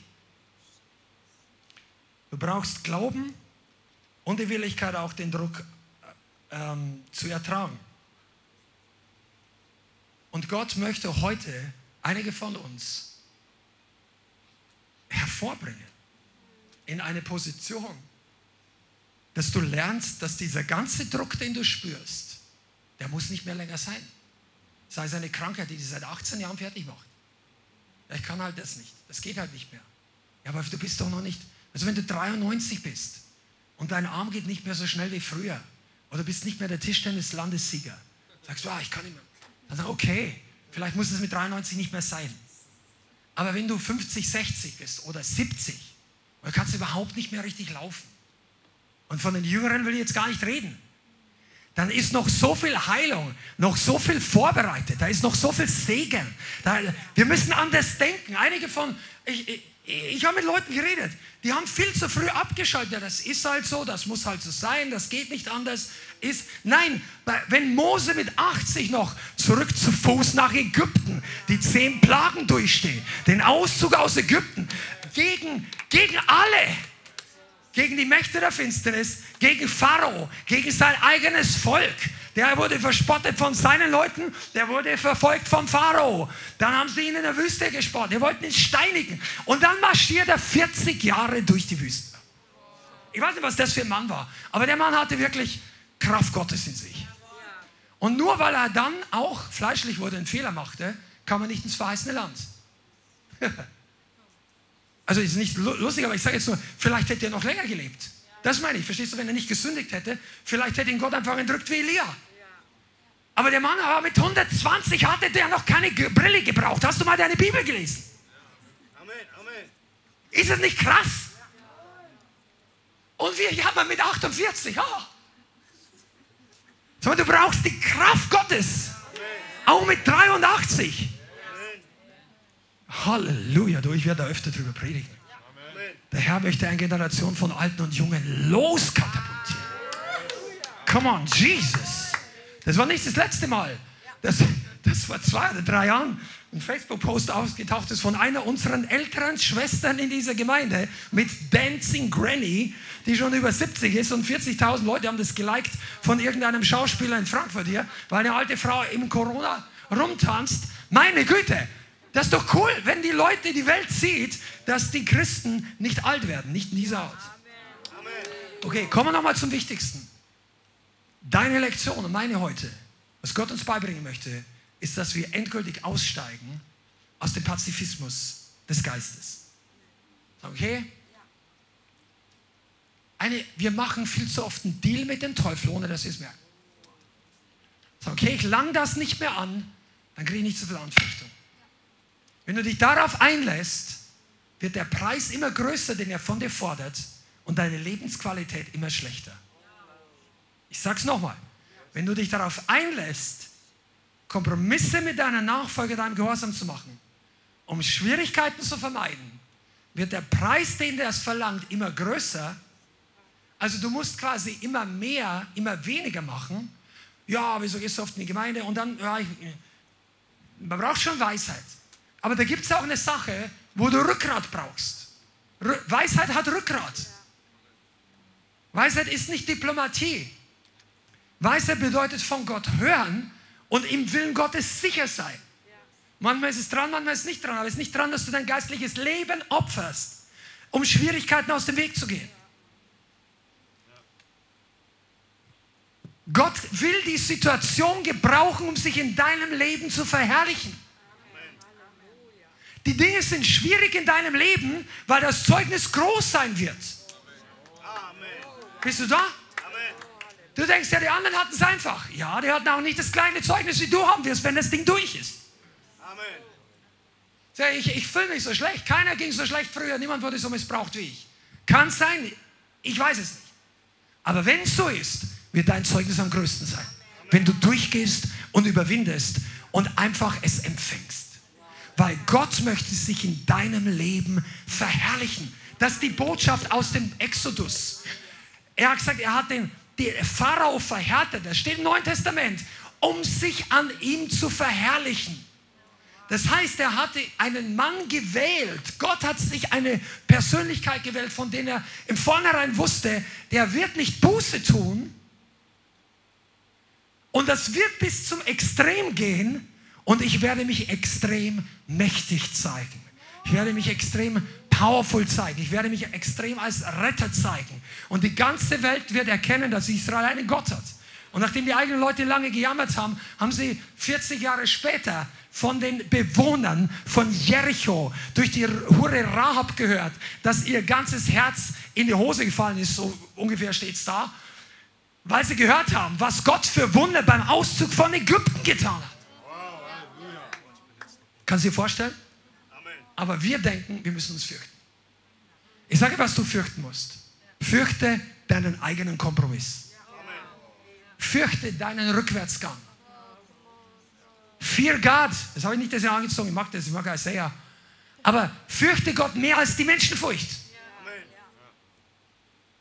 Sei einer, der Salz und Licht ist. Du bist dazu berufen, eine Säule der Gemeinde zu sein. Rückgrat aus Gummibändern werden nicht zu Säulen. Und das ist ziemlich simple Preaching, oder? Gott möchte dich stark haben. dass du für deine Überzeugung einstehst. Du solltest auch nicht irgendwie was machen, nur weil es die Gemeinde und alle anderen zu erwarten. Nein, forsch die Bibel, stell deine Fragen, such das, aber sei nicht mit diesem kritischen Spirit, weil sonst wirst du nicht viel lernen und auch vom Herrn nicht viel hören. Aber sei überzeugt und dann gehe die Überzeugung. Wenn deine Überzeugung feststeht, dann kämpfe für deine Überzeugung. Du wirst merken, es gibt nichts, was sich mehr lohnt, als für die Wahrheit für Jesus Christus zu stehen. Und solltest du dafür leiden, wird die Herrlichkeit nur noch größer werden. Komm on, wer könnte jemals mit Mose tauschen? Mose war so voller Herrlichkeit. Der Vater, ich, ich, ich, ich traue mir das ja fast nicht sagen, aber in, in, der, in der überragenden Herrlichkeit seines Weltplanes, als er Jesus auf die Erde sendet, stellt er sich noch vor, dass er möchte zwei Leute aus der Ewigkeit auf die Erde bringen, um mit Jesus besprechen zu lassen, wie er am Kreuz stirbt. Und er nimmt Mose und Elia. Mose war kein geistlicher Durchschnittschrist. Der Mann hat es durchgezogen. Aber der war auch nicht so eine, weißt du, der hatte auch seine Schwachheiten. Der hatte auch Fehler. Der hatte auch gesündigt. Aber der ist zurückgekehrt. Der hat Pharao konfrontiert. Einige von euch, ihr fürchtet euch einfach vor der, dass ihr Freunde verliert oder mit der Gemeinde schlecht dasteht. Ich meine, eine Gemeinde, die dem Willen Gottes widersteht, die da einfach, manche von den Brüdern, bei David war es doch genauso, die haben dann von den eigenen Leuten mehr Feuer gekriegt als von den Philistern zuerst. Sagt, lass dich nicht drauf ein, schau auf Jesus, geh weiter. Gott braucht solche Leute in Deutschland in 2023 und in der Zukunft. Und einige von euch, ihr habt mächtig Potenzial. Lass deine Kraft nicht in der Welt ausbluten. Lass deine Kraft nicht von rebellischen Kindern ausbluten. Das betrifft jetzt hier vielleicht nicht so viel oder niemand. Aber erzieh deine Kinder ehrlich und echt. Und wenn dich jemand dafür verspottet, so be it. Die werden sowieso spotten. Wisst ihr eigentlich, dass die Zeit, wie weit die Zeit fortgeschritten ist? Wenn du noch darauf Wert legst, dass die Welt über dich gut denkt, um deines Ehre willen, vergiss das. Ich weiß nicht, wer es mir erzählt hat die letzte Woche. Wiesbaden, alle Freibäder jetzt oben ohne. Oder war es so? Erzähle ich was Falsches? Irgendwie. Und dann, wenn irgendwann kommt die Zeit, also darf man, du musst nicht, ja, aber du kannst. Aber ich sag dir, wer da nicht mehr reingeht. Ich und mein Haus. Wenn ich sowas sehen will, dann klicke ich im Internet wohin, aber ich will das ja nicht sehen. Ja, bist du Brüde? Nein, ich bin, ich versuche meine Augen heilig zu halten. Ich brauche das nicht. Ich bin verheiratet und wenn ich so nicht bin, dann würde ich warten, bis ich eine Frau habe. Ich brauche nicht ins Schaufenster gehen und durchdenken, was alles kommen könnte. Ich will schwimmen. Oder so. Wenn ich ins Schwimmbad bin, meine ich. Und einige von euch, ihr wundert euch, es wird Zeiten kommen, da werden sie uns verlachen, nur wegen sowas. Dann lasst sie doch lachen. Ist doch kein Problem. Die lachen über alles Mögliche. Als ich jung war, haben die Golffahrer über die Manta-Fahrer gelacht. Und umgekehrt. Einige von euch kennen euch aus, oder? Come on. Ja, der Manta. Die, über die Manta-Witze will ich gar nicht anfangen. Du kannst es nie allen recht machen. Das Auto, das allen gefällt, kannst du nicht fahren.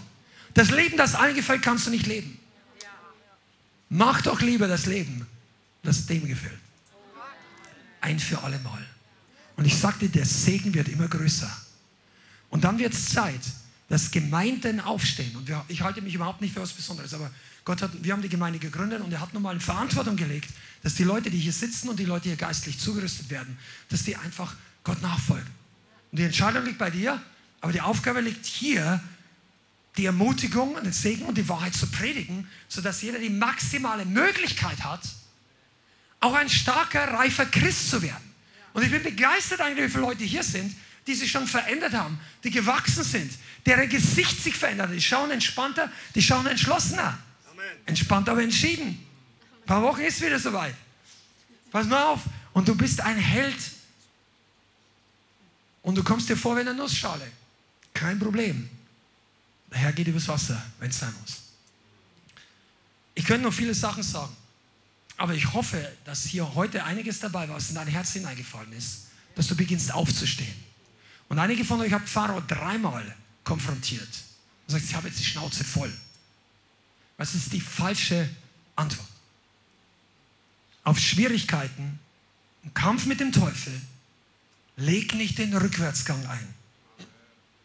Wenn dich das betrifft, drückst du aus auf ein DIN A3-Papier oder DIN A4, klebst dir an einen Kühlschrank, klebst dir an eine Bartür, was auch immer, sag, wenn du mit dem Feind kämpfst, leg nicht den Rückwärtsgang ein.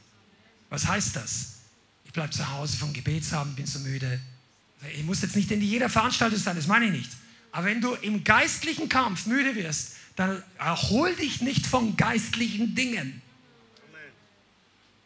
Erhol dich, mach eine Pause in deinem Fitnessstudio, mach eine Pause mit deinem Sing-Gänge-Menü, mach was auch immer. Aber mach keine Pause mit dem Wort Gottes, mit dem Gebet, mit dem Lobpreis. Bleib an Jesus dran. Sie schrien zum Herrn. Okay, und dann kommt Gott und greift ein. Und einige von euch dürft lernen, dass die Ehre Gottes nur umso größer wird, je länger der Kampf dauert. Come on, Jesus, help me. Du denkst, ich will, dass Gott groß wird in Deutschland. Und Gott sagt, Amen. Wir werden das zusammen machen. Und dann gehst du in den Kampf und es wird schwierig. Du hast nicht bestellt, hast du gebetet hast, du wusstest nicht, dass das kommt. Wir haben gebetet, dass die Gemeinde wächst und wir wussten nicht, was kommt. Pass auf, aber Rückwärtsgang ist keine Option. Diese Aussage ist nicht von mir, sondern von Reinhard Bonke. Ein Mann des Glaubens hat keinen Rückwärtsgang. Ja? Und ich, ich bin einfach nur hier und erzähle euch ein paar gute geistliche Vorbilder. Legt nicht den Rückwärtsgang ein. Sucht den siebten Gang, falls da nach oben noch irgendwas ist. Ich weiß nicht, wie viele Gänge, der Auto hat. Aber schalte einen nach oben. Bleib dran und konfrontiere und sag, ich gehe nicht rückwärts. Und dann beginne konkret, noch zwei, drei Sätze oder ich sage mal drei Minuten noch und dann mache ich Schluss. Konfrontiere konkrete Sachen. Nicht einfach nur allgemein. Konfrontiere konkrete Probleme in deinem Leben.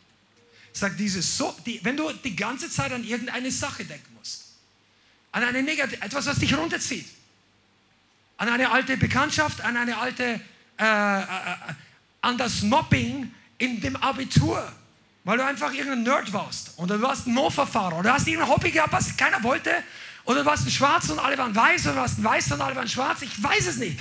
Wenn du schlechte Erfahrungen gemacht hast, dann konfrontier die Erinnerung und sag in Jesu Namen, ich breche jetzt all diese emotionalen Traumata über meinem Leben. Ich breche diese, diese Mechanik. Ich, ich nehme Autorität, das geht raus. Ich beuge mich nicht mehr länger. Ich werde nicht mehr das Schwitzen anfangen, wenn ich wieder in eine Prüfungssituation komme. Ich werde nicht mehr nervös werden, wenn ich wieder diesen oder jenen Leuten gegenüberstehe. Ich weiß, wovon ich rede. Das kostet manchmal was. Aber konfrontier weiter. Bleib dran. Mach es konkret. Wenn du dreimal versucht hast, im Heiligen Geist erfüllt zu werden oder auf die Straße zu gehen und für Leute zu beten, dreimal wurde niemand geheilt, zweimal kommt irgendein älterer Bruder und sagt, ich hab's doch gewusst und er glaubt nicht an Heilung und er macht dich zu einer Farmfigur und haut dir oben eins drauf, dann geh trotzdem weiter. Dreh dich um und sag, okay, wenn das nichts für dich ist, dann lebe dein Leben oder mach. Ich muss vor Gott selber stehen. Eines Tages steht jeder in diesem Raum und jeder in diesem Livestream und jeder, der Spotify jetzt gerade hört, vor Gott. Und es ist uninteressant, welches T-Shirt der Prediger anhatte, welcher YouTube-Channel das war. Es ist uninteressant, wer deine Frau ist, dein Pastor, spielt keine Rolle mehr. Du stehst ganz alleine vor dem Richter der aller. Und er fragt dich einfach, was ist aus deinem Leben geworden? Und einige von uns können mit Tränen der Freude antworten, ich, ich weiß es nicht richtig, aber ich sehe all die Leute. Ich wusste gar nicht, dass es so viel sind. Und andere stehen hinter einem Scherbenhaufen. Das sagt die Bibel übrigens. Dass an jenem Tag die Christen, die Kinder Gottes, nicht vor dem Richter der Welt, vor dem weißen Thron erscheinen, sondern vor dem Richterstuhl Christi. Das ist der Ort, wo die Werke und die Frucht jedes echten Kindes Gottes getestet wird. Da geht es nicht mehr um Errettung, da geht es um Belohnung und um Erfüllung. Und die Bibel sagt, dass an jedem Tag manche Lohn und Freude erben, weil ihre Werke wie Gold aus dem Feuer hervorgehen. Und manche, die gelebt haben für sich selber, ein bisschen für Jesus, da wird viel verbrennen und es ist viel Asche übrig. Die Villa, die Karriere, wenn es nicht im Plan Gottes war. Träume, die Gott nicht dir gegeben hat, sondern mitgenommen hast aus deinem alten Leben. Der Wunsch, bekannt zu werden, der Wunsch, ein Internetstar zu werden, was auch immer, ich, nur Beispiele. Und all diese Dinge werden in eines Bruchteil einer Sekunde für dich alles wertlos sein und du merkst, ich hätte Frucht bringen können, aber es ist viel weggebrannt. Heute ist die Predigt dazu da, dass der Tag nicht kommt. Dass du an diesem, also der Tag kommt, aber dass du an diesem Tag nicht so dastehst, sondern dass du deine Ängste konfrontiert hast. Dass du gesagt hast, nein, ich folge Jesus. Ich gebe mich hin und ich erlaube Gott zu wirken. Und weißt du was? Wer möchte heute nicht mit Mose tauschen? Wer würde heute nicht im Himmel, das sagen sie wahrscheinlich da drüben, vielleicht haben sie einen ganzen Stadtteil nach Mose benannt, ich habe keine Ahnung. Mose. Und es gibt viele solche Helden. Muss nicht gleich ein Mehrteil. Aber nimm doch das Gummiding aus deinem geistlichen Rücken raus und lass es durch das Schwert des Wortes Gottes ersetzen. Krieg Rückgrat und du denkst, ich bin nur ein Kleiner, bin eine kleine, bin eine Schwester, bin noch nicht mal Mitarbeiter, spielt überhaupt keine Rolle. Öffne deinen Mund und ich werde ihn füllen, sagt der Heilige Geist. Come on, Jesus, ich könnte noch weitergehen, aber ich glaube, die meisten von euch haben verstanden, was es heute geht. Du bist im Leithaus, um genau solche Dinge zu lernen. Dass du stark wirst. Dass du Freude hast. Weißt du, und wenn du dann plötzlich feststellst, um was es geht, und du merkst, dass dieses Ding runtergeht, Jubel, dein Lobpreis ist eine. Du musst nicht ständig wie Mose mit dem Stab. Also die Zeit ging weiter. Dann kam Josua, dann kam David, dann kam Jesus. Und jetzt sind es Millionen. Und die Gemeinde ist heute der Ort, wo Gott sich verherrlicht. Nicht unsere, nicht eine, sondern viele dort, wo Gott wirkt. Und jetzt bist du einer der Personen, die sich heute entscheiden können. Egal wann auch immer du die Predigt anhörst. Sag, bin ich entweder einer, der vor Pharao den Rückwärtsgang einlegt, oder bin ich jemand, der zu mir sagt, du lässt nicht nur mich ziehen, sondern eine ganze Generation. Heute werde nicht nur ich mein Fleisch konfrontieren. Komm mal, das ist die Predigt von letzter Woche. Ich werde heute nicht nur mein Fleisch konfrontieren, sondern ich werde zum Werkzeug werden, dass viele andere auch für Gott leben. Wollt ihr das sein? Dann lasst uns zusammen aufstehen. Come on, Jesus, I can feel this. Der Heilige Geist sucht Erweckungsträger. Und heute ist ein Tag, wo du selber sagen kannst, dass du dich entscheidest, dass der Pharao in deinem Leben fällt. Dass seine Götzen mitfallen. Du musst nicht gleich morgen ein anderer Mensch sein. Aber wenn es Knechtschaften gibt in deinem Leben und denen du schon so lange leidest oder einen Job, der schon so viel Zeit geraubt hat, Menschen, egal woher, Freunde, andere, Verwandtschaft, Nicht-Verwandtschaft, die dich so unter Kontrolle gehalten haben, dass du jahrelang Kompromisse gemacht hast, dann sag einfach Nein. Ich werde heute Gott gehorchen. Das heißt nicht, dass du alle Menschen vor den Kopf stoßt. Heißt es nicht.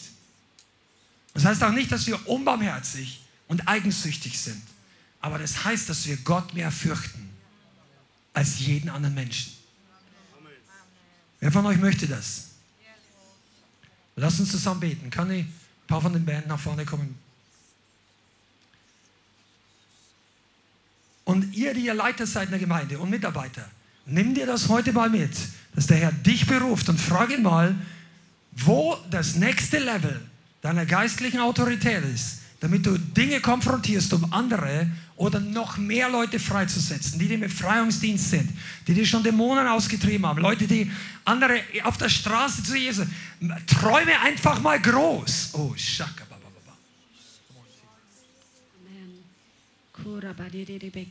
Fang einfach an, wirklich jetzt mit dem Herrn ins Gespräch zu gehen. Fang einfach an, selber mit ihm zu reden und auf das zu reagieren, was er dir gezeigt hat. Und wenn du heute eine Entscheidung triffst, deine Entscheidung, die mit dem Himmel im Einklang ist, die hat Gewicht, die hat Kraft und der Heilige Geist wird dir Backup geben für deine göttlichen Entscheidungen. Vielen Dank fürs Zuhören. Wir hoffen, die Botschaft hat dich inspiriert und weitergebracht. Diese und noch mehr Botschaften findest du auch als Livestream auf unserem YouTube-Channel, zusammen mit Live-Worship und vielen bewegenden Zeugnissen. Wir würden uns freuen, wenn du auch mal in unserem Gottesdienst vorbeischaust. Alle Infos dazu findest du auf unserer Webseite, auf Facebook oder Instagram. Links dazu findest du in der Beschreibung. Schreib uns gerne dein Zeugnis oder dein Gebetsanliegen unter info at lighthouse.center.